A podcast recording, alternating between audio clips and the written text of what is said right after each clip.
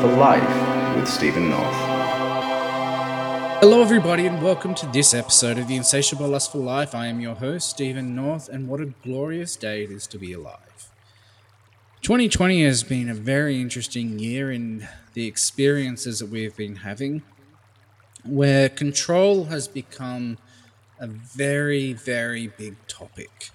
And control is an actual interesting topic because it's the idea of what we thought we would talk about. And I have Janine Keall, who I'm going to introduce in a moment. And in the November newsletter that I sent out, I raised the topic of control. And there was a sentence that I said that many people are trying to control what cannot be controlled. And humanity, or and I've seen this in my own life. I know I've attempted to do, to do this in previous years. Is that we try to control the uncontrollable. And how many times have we always tried to control the uncontrollable? We have self control, where we need to hold ourselves back. We have control of our behaviors, our mental health, of other people, of relationships, of how computers are working, of how phones are working. And there's always these things of control. And then you have control over other people when you have trying to manipulate their belief systems and how they're meant to be feeling. You try to control emotions. There's nothing but control, control, control.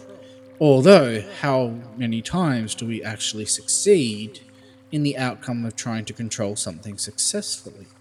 So, that is the topic of what we are going to be talking about in this episode of The Insatiable Lust for Life. And I have Janine Keall with me. And how are you today, Janine? Hi, Steve. I'm really good, thank you. And the one thing I want to say before we start is I'm not going to be preachy this time. So I was in the first episode. So there's the first form of control. and I see that you've got this whole professional persona, and it's like you're holding back. There's that game of control again. Yeah. It just seems to pop up when, oh. when the podcast comes on one of the things that I was talking about with a friend of mine, quite interesting how we kind of have this self control thing where the moment that we know something is recording, whether it's a camera, whether it's a microphone, and when, and when we're consciously aware, a whole different persona comes out.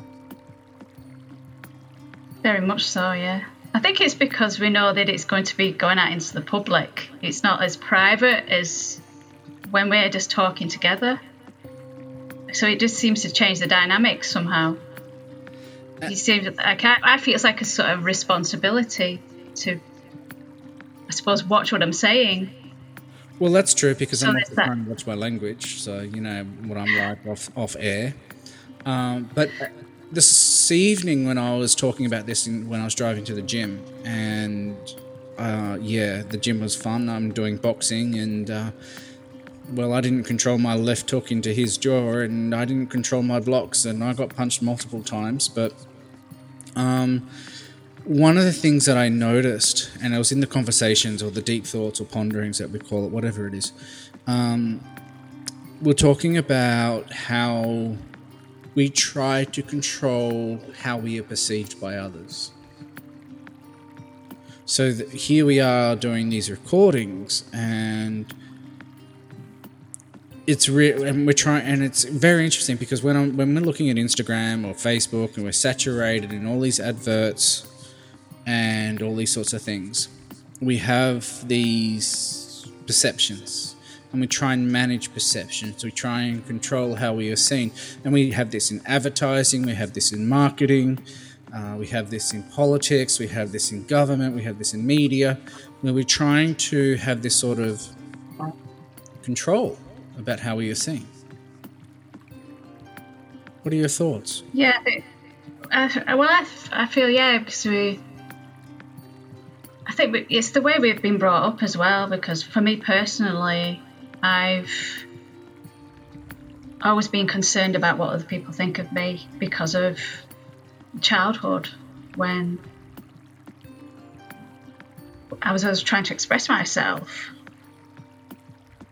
I was sort of ashamed and told to shut up. And that then I came to the conclusion that what I had to say wasn't worth saying. So I, I was starting to get that concern every time I um, tried to express myself verbally that I would be judged. So once you start to think, oh well, I'm going to be judged by what you say, then you you sort of you sort of shy away from doing this sort of thing. You, you worry about what the opinions of others, the perceptions of others, because of being criticised in the past for it. So it's like these learned behaviours, these habits that start to to form, um, that then limit us in the way we we express ourselves. So I feel that's then that's become a form of control. What do you yes. think about that? Well, as you were talking about that, I had memories just surface of my previous marriage and when we were young, dating, uh, 18, 19, um, she was very Uh, I don't know how to explain, very worried about how she was perceived. So that whole feeling of not being good enough because the whole relationship was based on flaws and it was all about well you don't have a degree what career have you going to have? You don't have this what are you going to do? You don't have that what are you going to do? And i tried to study electronics for one semester because I have an interest in electronics, I have an interest in systems, and I thought of becoming um, electronic engineer. And then in the first semester, I found that I was struggling to study. So uh, what I would then attempt to do was to go back to ADHD medication, and what that and what I found over the years of being treated for medication, like my entire personality changed. The whole, everything changed in that moment I started taking those pills because um, I remember one time when we were, you know, doing the teenager thing. Uh, she started to get very emotional because it felt like she was cheating on me, but it was me because the whole different personality has changed because of the way the medication put me in was controlling. It became very controlling as to who I was, but you know we got used to it. So we kept on going, and the whole perceptions of you know how we were seen because we, we it was like all the issues and all the problems had to be hidden behind the doors.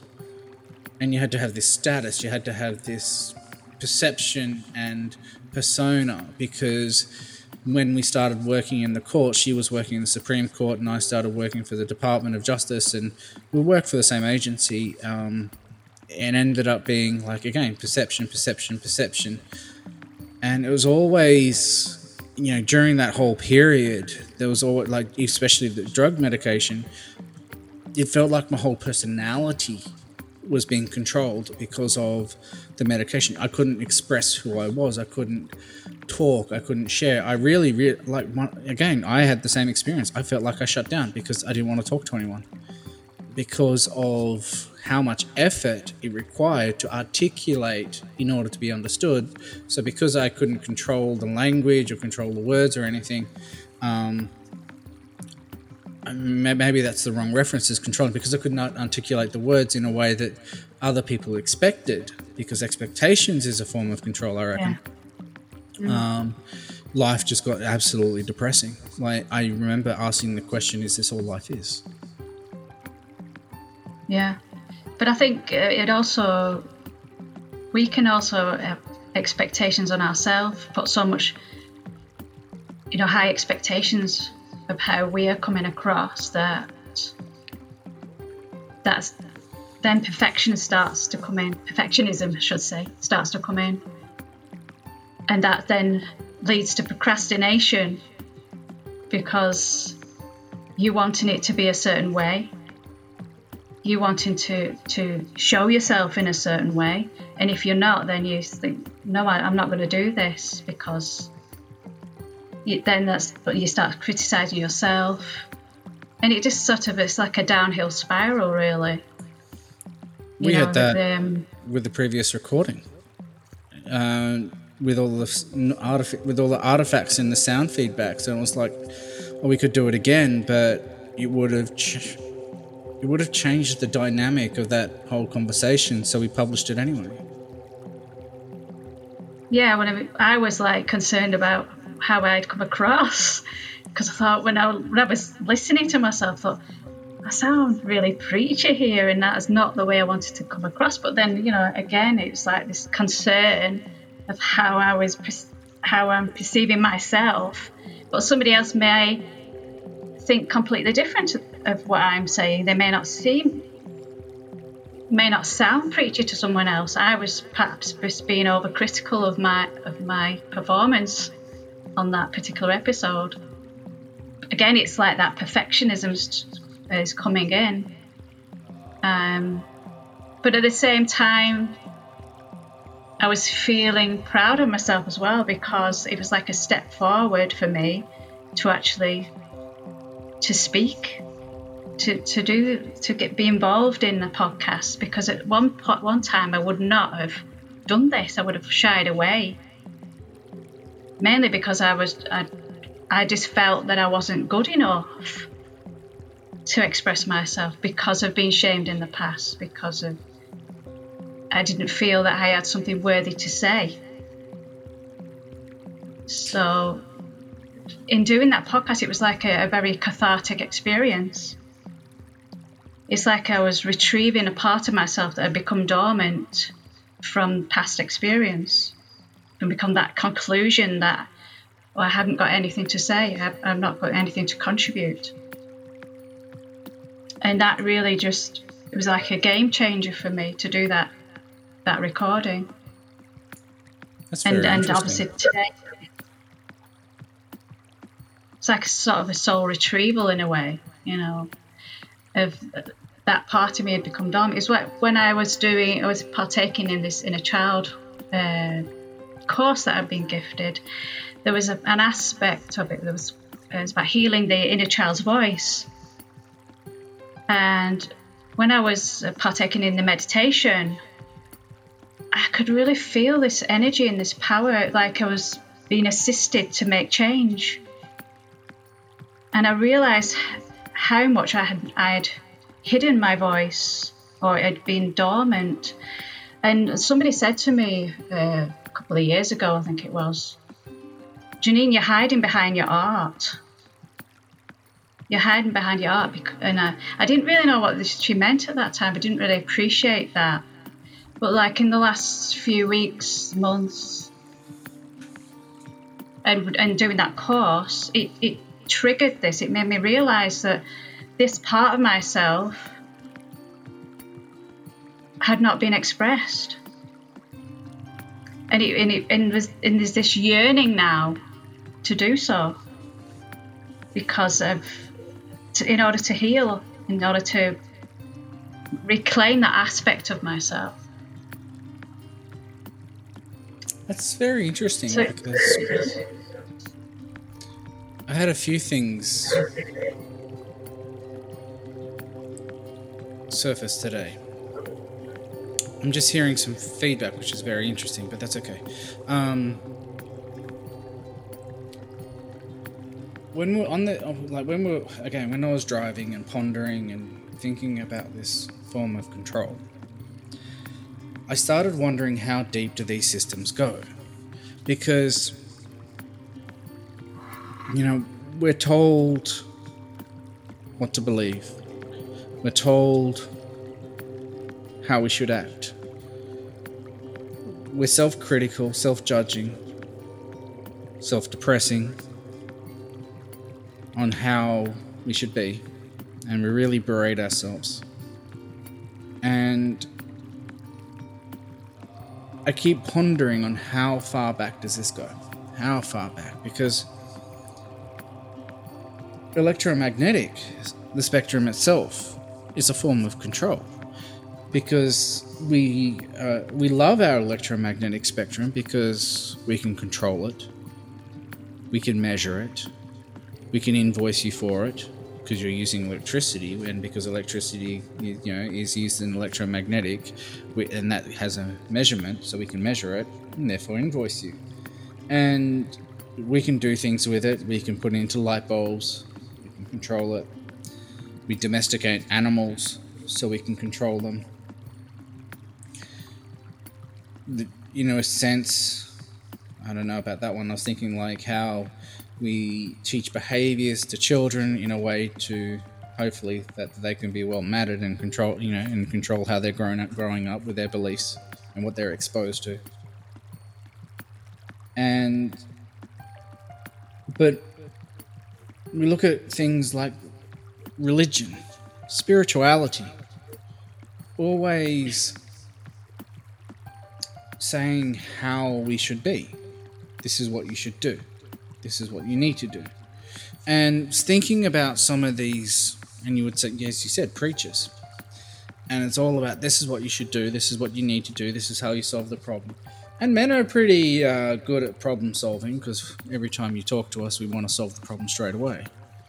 But that's just our habits. But I really wanted to know how big this whole systems of control because we're trying to control the finance systems, we're trying to control the weather. It's like one of the things that the masters have said is that hum- if humanity could uh, reach the blueprints, they would try to control them too. So, control is kind of a really big thing, and one of the things that I realized is why bother with it? Why bother trying to control the outcome?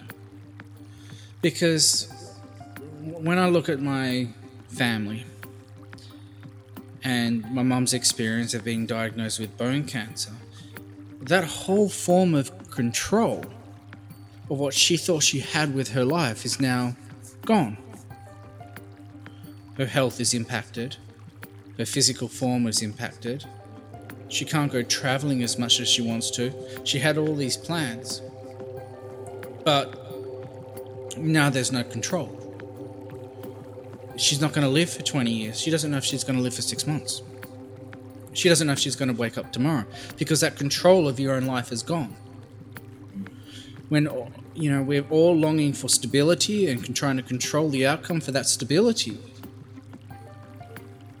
it'd be a complete culture shock because, like, look at COVID, how much of a shock that has been. Because no one can control. You can't control if you're going into lockdown. You can't control people. If people, are, when you try and guide them to be in a space of control where they're in a hotel lockdown quarantine so that they can be tested and make sure that the virus doesn't spread, they escape or they get out or they bribe the guard, and then all of a sudden you have Victoria where the guard's sleeping with the people that are in quarantine because of, you know, the whole either lack of respect for authority or not wanting to be controlled. It's kind of a very inter- interesting topic because what is control? Just what is control?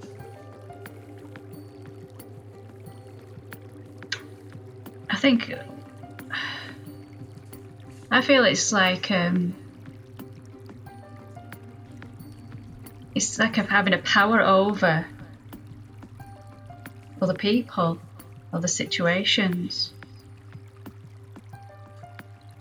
I mean, look at religion, how that's had power over people. Like, there's a lot of information being taken out of the Bible like reincarnation's being taken out of the Bible. Yeah, there's a reason because for that.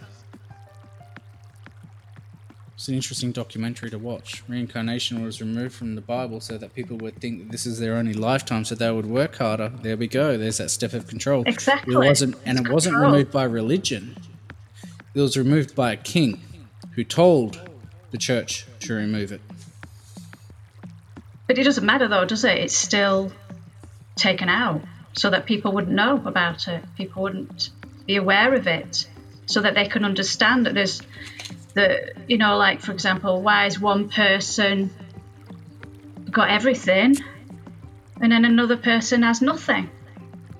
if there's one life, that doesn't make sense. It's not logical. So this whole idea of it being taken out of the Bible, it just it just makes things doesn't make sense.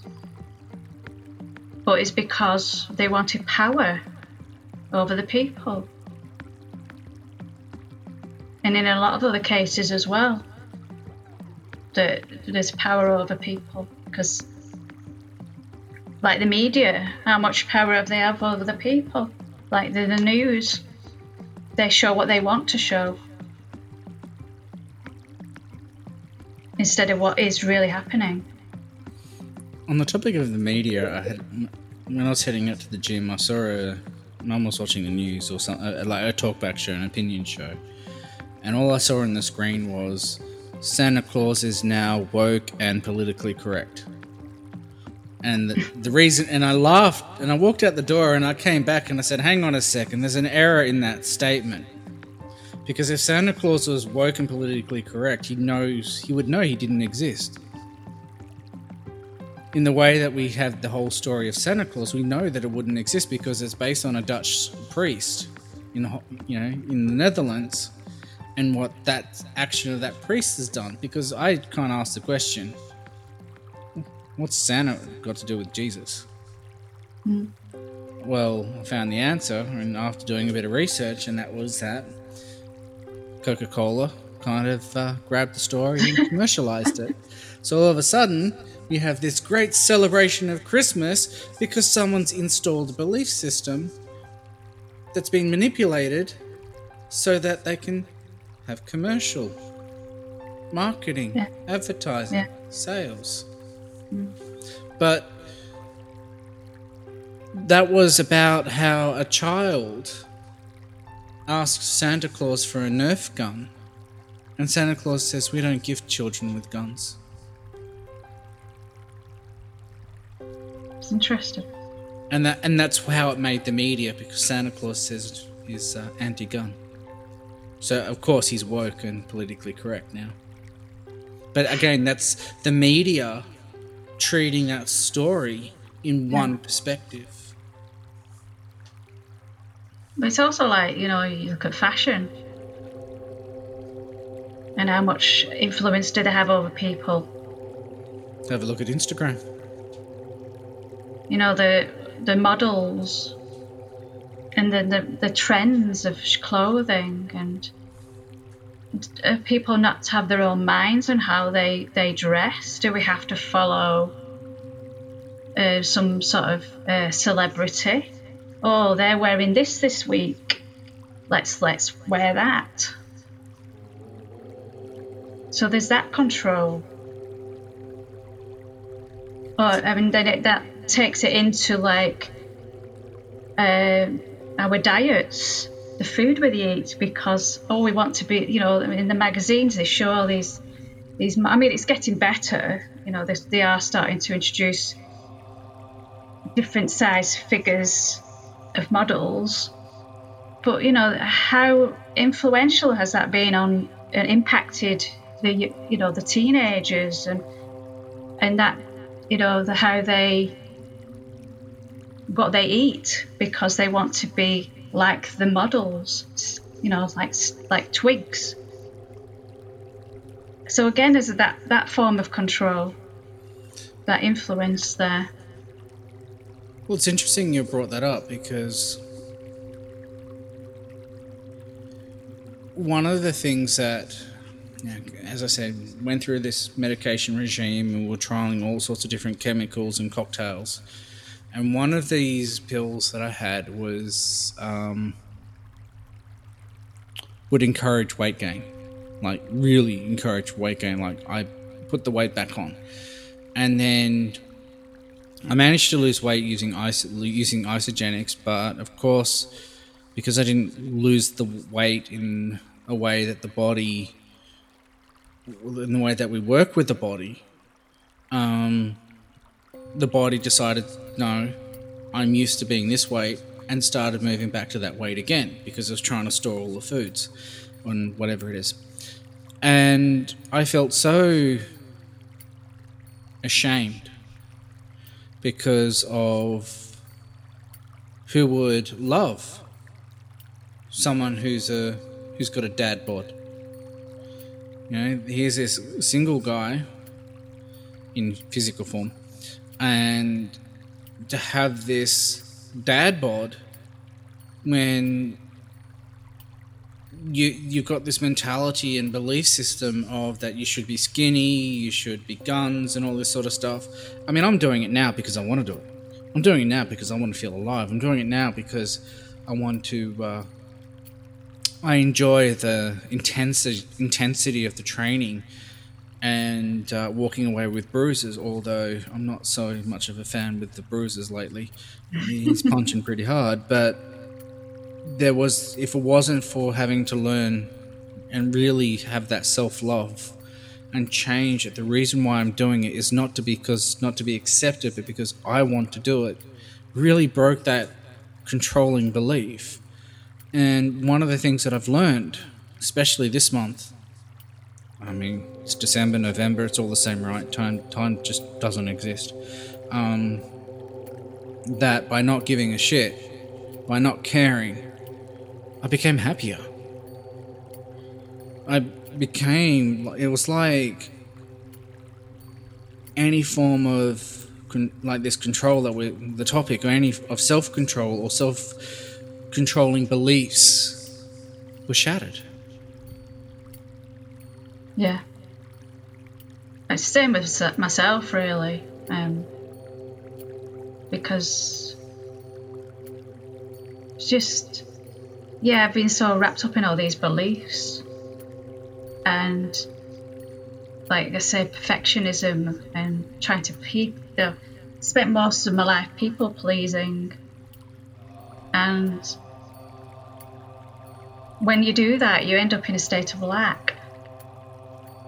When you're so busy trying to control everything when you're so busy trying to be perfect you always you're always looking at things from a from a perspective of lack. And recently, the last I don't know a few weeks, a few months, that's really changed. It's like I've come to realize that what's really important is my existence. Before anything, I exist. Before like wanting to gain success, wanting to how concern myself how I'm perceived by other people, um, how much how much money I possess, how I'm, you know all these different things that we really take seriously and and and focus on are sort of taking a back seat in the realization that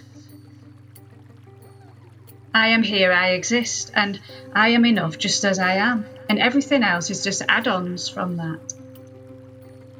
So, when if I go into a state where, oh, I'm, I'm starting to feel that sense of lack again, then I remind myself, say, wait a minute, you exist. You don't need to achieve. You don't need to be successful. You don't need to possess. You don't need to uh, focus on the normal things that we focus on in, in, in our daily life because this is the most important, this is the fundamental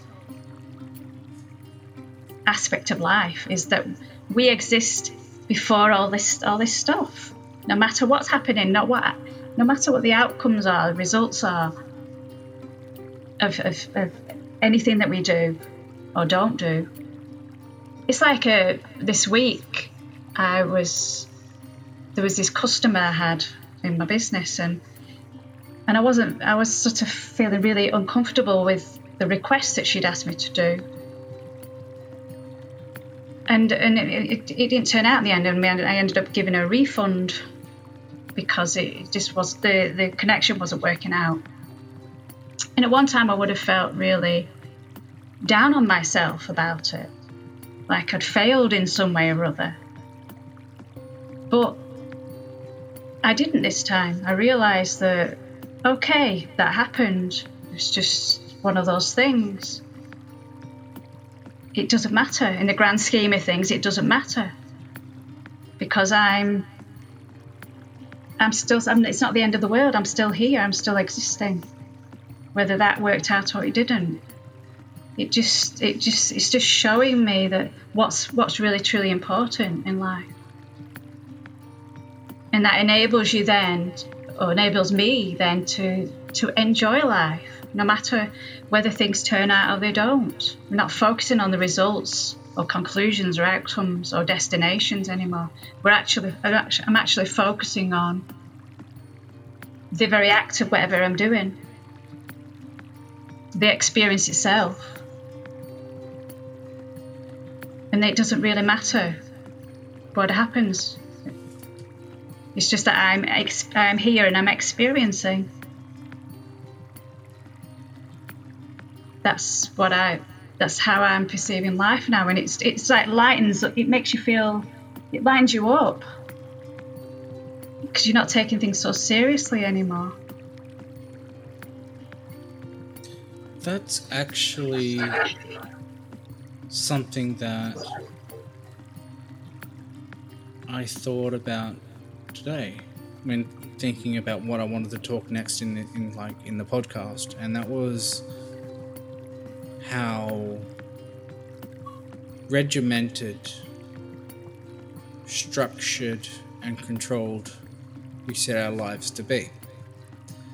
We wake up in the morning, we get ready, have breakfast, shower, we would go to work, do whatever, come home, eat, watch TV, play the computer, do something, go to bed. Monday to Friday, Saturday, Sunday, routines, routines, routines. Very, very controlling. So much so that that passion for experiences, that passion for love, that passion for life disappears. You kind of get it if you decide to take a week off work and go on a holiday you kind of get it if you're going to a nightclub on a Friday night, but that lust for life, that insatiable lust for life, disappears.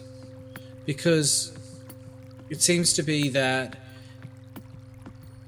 if humanity lived in an ant in an ant farm, we wouldn't know any different.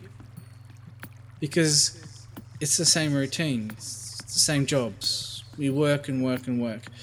And if you look at an ant farm, it's constantly going busy, busy, busy, busy. And that's what our life is like. We're like bloody ants in the whole, you know, get up. Except we have a little bit more luxury than ants. We can jump in a car that has leather trim and heated seats. We can have a two-story house. We, you know, it's it's the same, but yet it's the same day in, day out, Monday to Friday, Monday to Sunday, routine, routine, happy birthday, Merry Christmas, happy, happy Hanukkah. It's like, oh, we get these little breaths of fresh air until COVID hit. And then we got at least six months of fresh air of uh, broken routines, broken habits, broken patterns. Yeah. They say it takes six days to break a habit, six weeks to create one. You know, that's yeah. so if you don't go to the gym for six weeks, uh, you know, regularly, six days later you're going to break it. You know, I didn't go for the gym for the past seven days, and uh, yeah, sure, I understand. Like, oh, I don't feel like going today. No, let's go. But that whole regimented belief structures of what we should do takes us away from that just that passion, that thirst to explore life. Like one the, back in 2014, they said to me in, a, in the very first channel session, "What do you do when you go on a holiday? You try new foods, you try new places, you have a complete yeah. new awareness of the experiences that you're having." And those new experiences that you're having becomes a memory.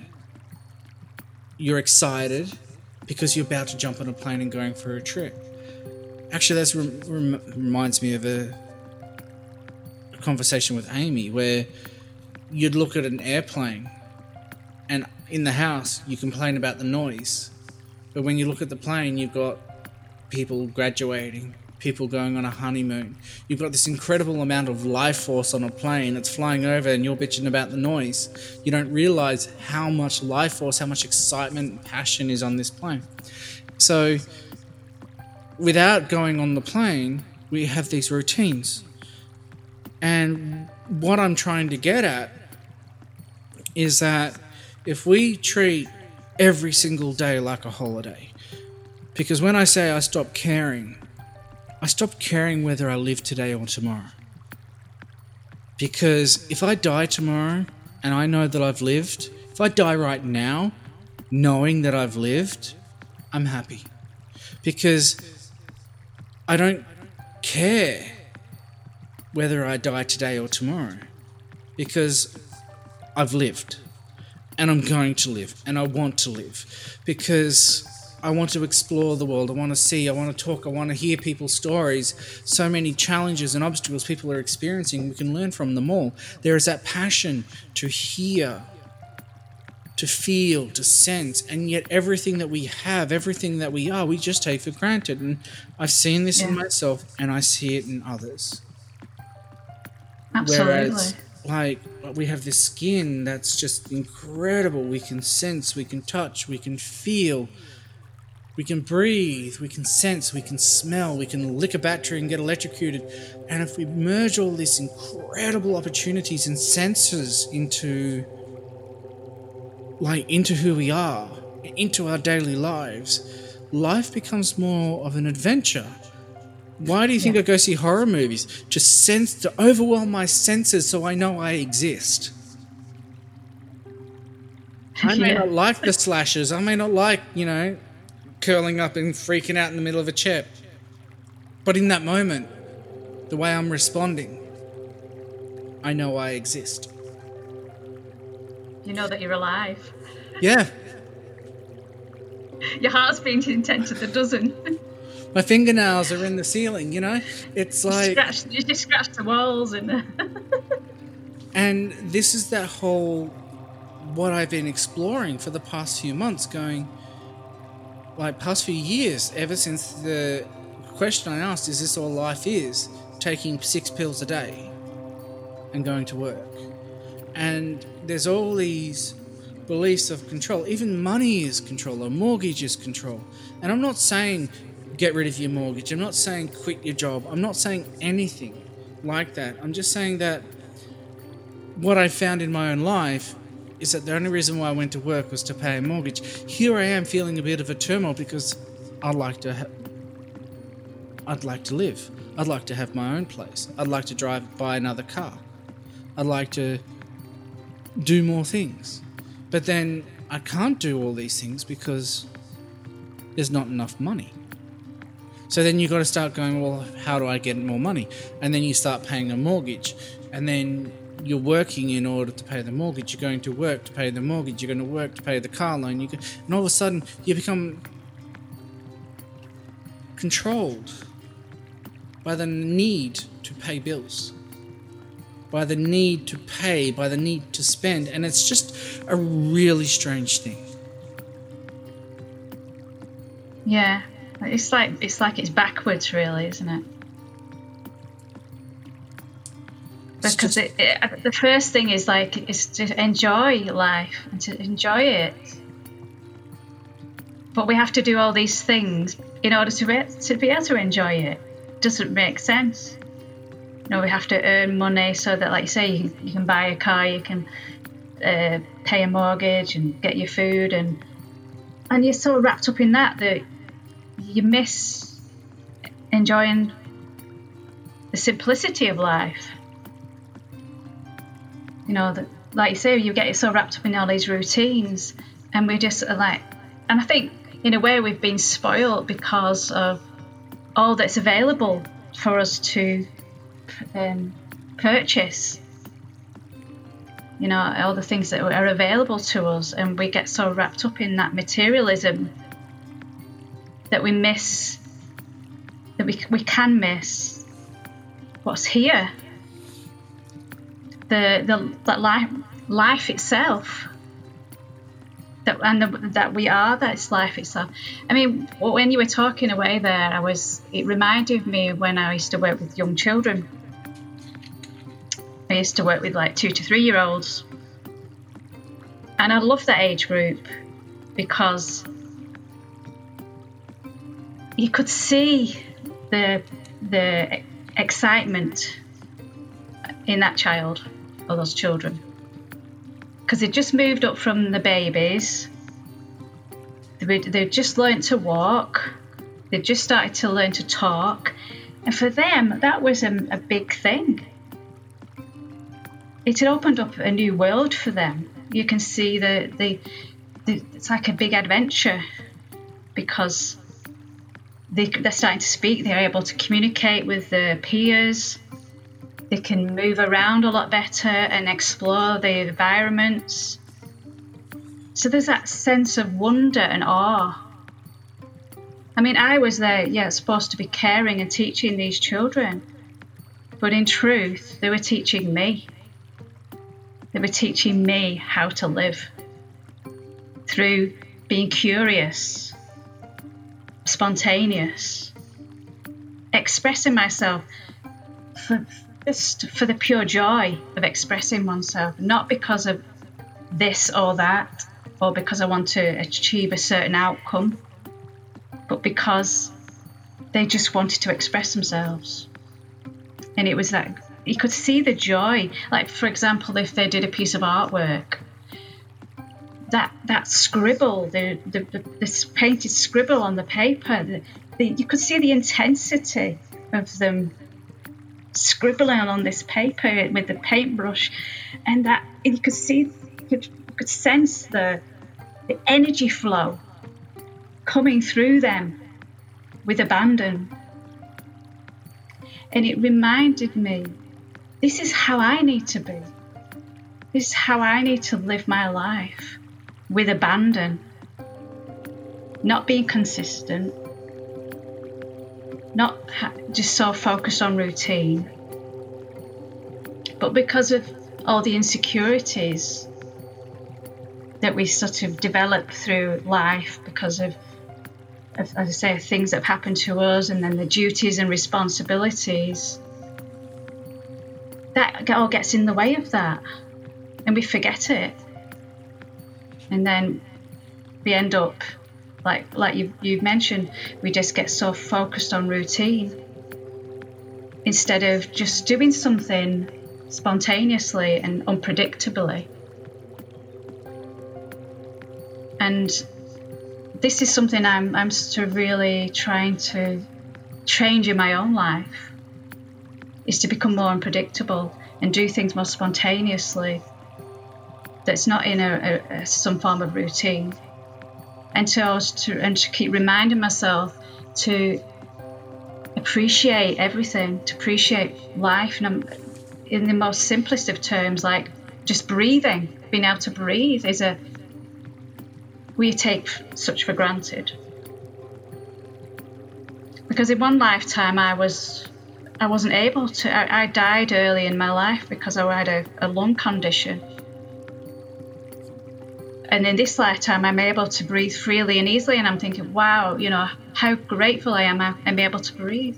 Because how many so many people are struggling with that, especially like at the moment with COVID, struggling with being able to breathe properly. And that lack of quality in your life because you can't do this, this, or this because you, have got to have an oxygen tank or something with you. Because I've seen people in, in the supermarket with oxygen tanks, and you think, wow, how lucky I am. I'm able to just go around the supermarket getting what I want being able to breathe freely and easily. And there's still these people struggling around the supermarket with a with an oxygen tank in the in the trolley. And it just it just brings hope to you how how fortunate I am. I shared a post not so long ago, and it was a quote. The quote reads the most beautiful thing we can experience is the mysterious. It is the source of all true art and science.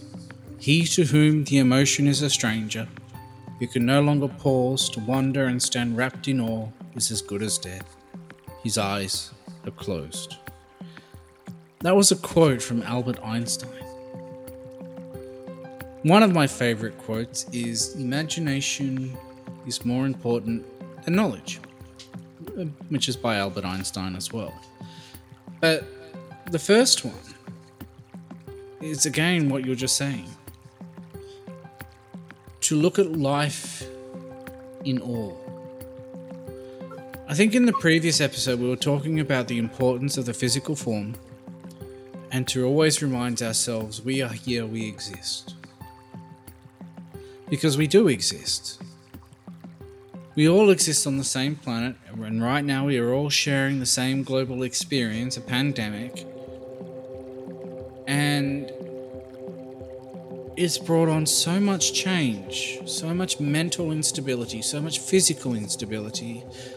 And in regards to how the importance for life is, what is life? And if we can look, as you've explained, at life through the eyes of a child, life will be different. And that is why the whole passion behind the insatiable lust for life is there because if we can change the perspectives, and I know that many have done, in this search for happiness, in search for self love, in search for peace, others have done it. Others are doing it. Others are talking about it. The masters are talking about it now. And Amy's spoken about it because we went from depression and we went from depression in order to flip it to go, okay, this is an experience that we learn to love and appreciate because of the growth.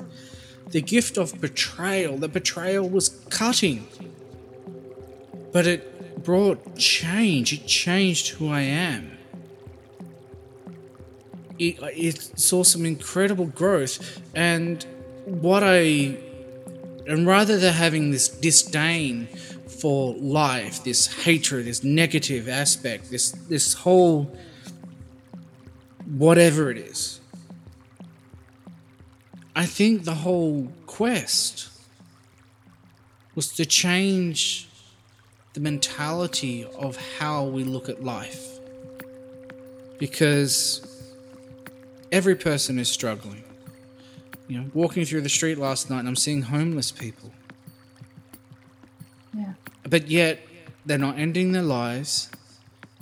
They may be struggling more than everyone else that we know. But they exist. They're having that life. They're experiencing that life. They're not giving up on life. And they may be with one blanket under in a door in a window or a door of a shop trying to find shelter. But they've not given up and there's probably a lot to learn from these people. And I think that. Is there anything more that you wish to add?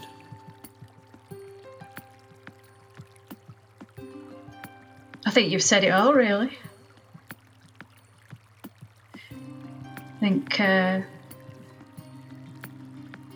as I say, I think the most important thing is to remember that not to take life for granted and to remind ourselves to to be more spontaneous, to be more unpredictable,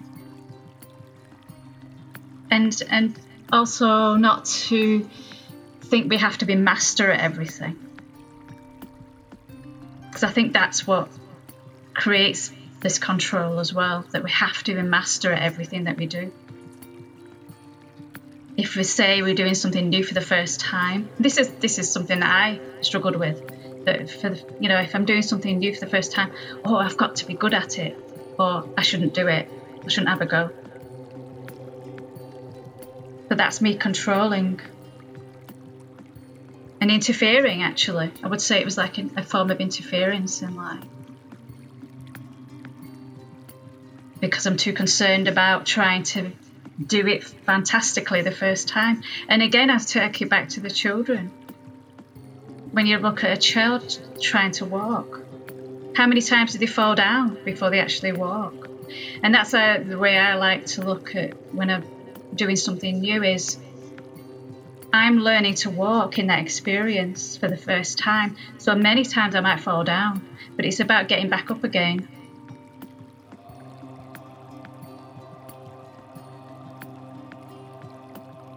So the child is really a great symbol for and a great teacher for us, for myself anyway, and I think for for us all to observe a child, see how they live. We, we get so focused on secondhand knowledge through books and courses, but you don't need to. Just look at a child, observe the children. Let, let's follow them and how they live because they don't live in in past or future. They, they have no concept of time. They live in the here and now. Live fully in this in every moment and that's where i want to end it now on the topic of time i'm just going to sneak it in because like you know time doesn't exist but hey we're running out of time on the weekend I really got to witness time not existing at all. It was the most incredible experience. I got to spend two days away and just sitting in the backyard. And all I did was typed a newsletter, and that's as far as it got. And then when I came home, on the Saturday night, Sunday morning, I woke up, scheduled the newsletter after revising it and sending it out. But what I noticed is that at one o'clock in the afternoon, I'm sitting outside, and by the and then when I look at the clock again, it's seven p.m. And then I'm like, oh, I'd better do something about dinner. What time is it? Oh, hang on a second, it's nine p.m. I'm like, where's the time gone? But then it was all a blur. Like that whole period of a few hours seemed to last a fleeting moment in time. So, I thank you for joining us. I thank you for listening to The Insatiable Lust for Life. I'm here with Janine Keall. And we shall leave it there. Because time's run out. So until next time, this is Steven North, and I thank you for listening. This is The Insatiable Lust for Life and make sure you subscribe. Ciao.